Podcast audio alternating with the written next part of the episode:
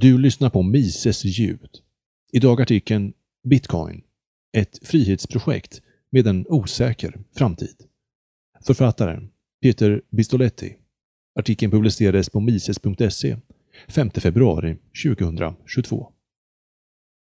En maktkamp pågår mellan bitcoin å ena sidan och staten, bankerna och centralbankerna å andra sidan. Bitcoins rötter finns i cypherpunk-rörelsen och skapades som ett frihetsprojekt och en reaktion på finanskrisen 2008. En tills idag anonym Satoshi Nakamoto ville separera pengar från staten, skapa elektroniska pengar som skulle utvecklas på en fri marknad, oberoende av en central övervakande instans. 2008 publicerades i hans namn en vetenskaplig artikel, Bitcoin, a peer-to-peer electronic cash system. Bitcoin skulle bli ett monetärt system där totalt inte mera än 21 miljoner bitcoin skulle kunna skapas.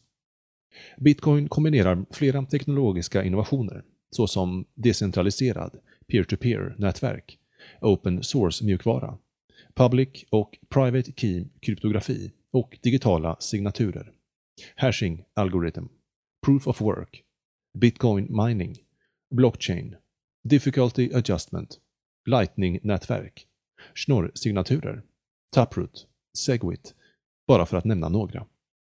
Eftersom de flesta vanliga medborgarna inte kan begripa dessa teknologier var för sig är det synnerligen svårt att begripa bitcoin som helhet. Alla dessa teknologiska innovationer tillsammans har dock skapat något unikt, nämligen bitcoin. Under de första åren efter att bitcoin introducerades har staten, bankerna och media försökt att svartmåla och smutskasta bitcoin. Man hänvisade till att bitcoins användes på dark web för att köpa vapen, lejda mördare eller knark. Dessutom skulle bitcoin göra det möjligt att undvika skatter, tvätta pengar och finansiera terrorismen.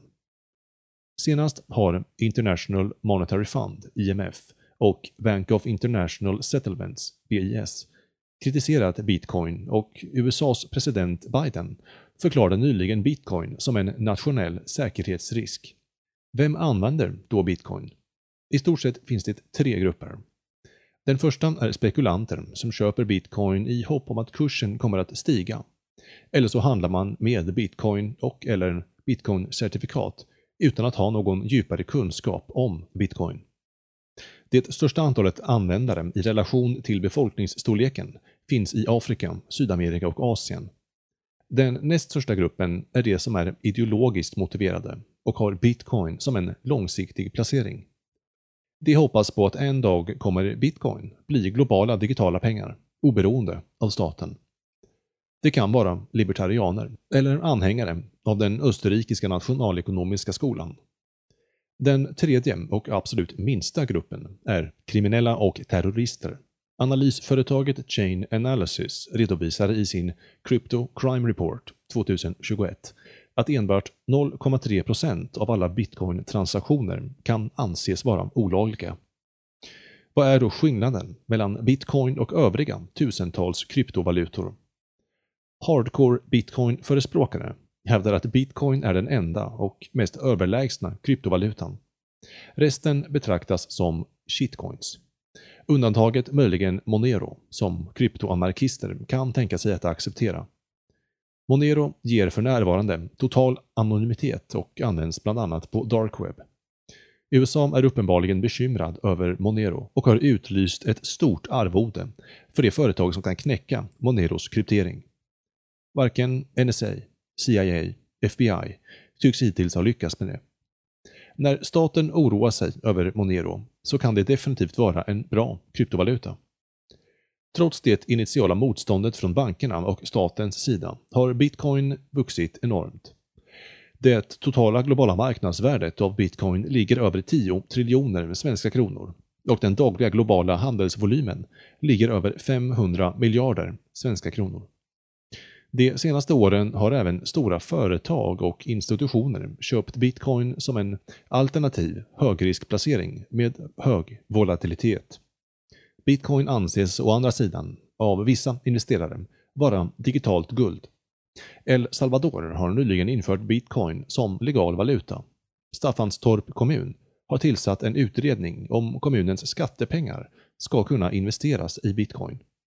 I den schweiziska kantonen Zug kan man sedan 2021 betala skatt med bitcoin. Staten har de senaste åren ryckt fram sina positioner för att kunna reglera bitcoin.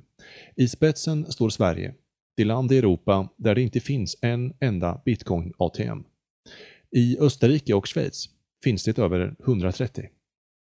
Redan idag finns en omfattande lagstiftning som reglerar köp och försäljning av bitcoin. Lagar såsom KYC, Know Your Customer och AML, Anti-Money Laundering, finns i de flesta länderna. Alla bitcoin-transaktioner ligger oföränderlig för all framtid på bitcoin blockchain och alla analysföretagen kan spåra alla bitcoin-transaktioner. Synlig är transaktionens belopp samt alla bitcoin-adresser. Därför är anonymitet vid handel med bitcoin i praktiken idag svår att uppnå. Staten ökar kontinuerligt sina repressiva åtgärder mot bitcoin medan smarta IT-entreprenörer som gillar frihet motarbetar dessa totalitära tendenser. Lightning Network är till exempel en ny teknologi som använder det decentraliserade bitcoin-nätverket för att genomföra transaktioner snabbare, delvis anonymt och till extremt låga kostnader. Visa, Paypal, Swish till exempel kommunicerar över internet och har alla sina data på centrala servrar. Om man vill vara anonym med handel av bitcoin finns det dock vägar att gå för att kringgå KYC och AML-lagar. De som vill vara anonyma använder VPN och eller Tor-browser, krypterad kommunikation, tvättning av bitcoin med Monero eller så kallad bitcoin mixing.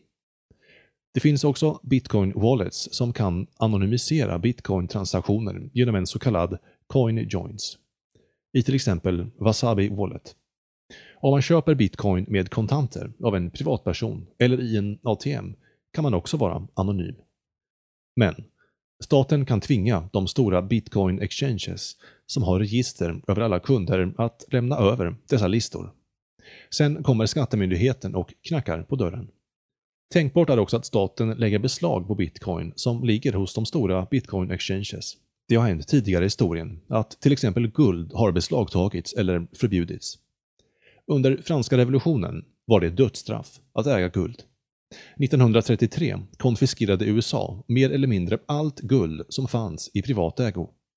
Staten kan tänkas stänga eller förbjuda bitcoin exchanges och bitcoin Mining-företag, vilket Kina redan har gjort. Staten kan i hemlighet avlyssna mejl, telefonsamtal och Google-sökningar där ordet bitcoin förekommer. Knuten till en identitet kan man då bli misstänkt att vara en person som äger mycket bitcoin. I Sverige har Socialdemokraterna kommit med ett lagförslag som ska ge polisen rätt att använda våld för att lämna över inloggningsuppgifterna till sin mobiltelefon och dator. Det är potentiellt möjligt att polisen med våld kan tvinga en att lämna ut sina privata nycklar till bitcoin. EU har planer på att förbjuda privata så kallade hard wallets. Kvantdatorer i statens tjänst skulle också kunna utgöra ett hot mot bitcoin.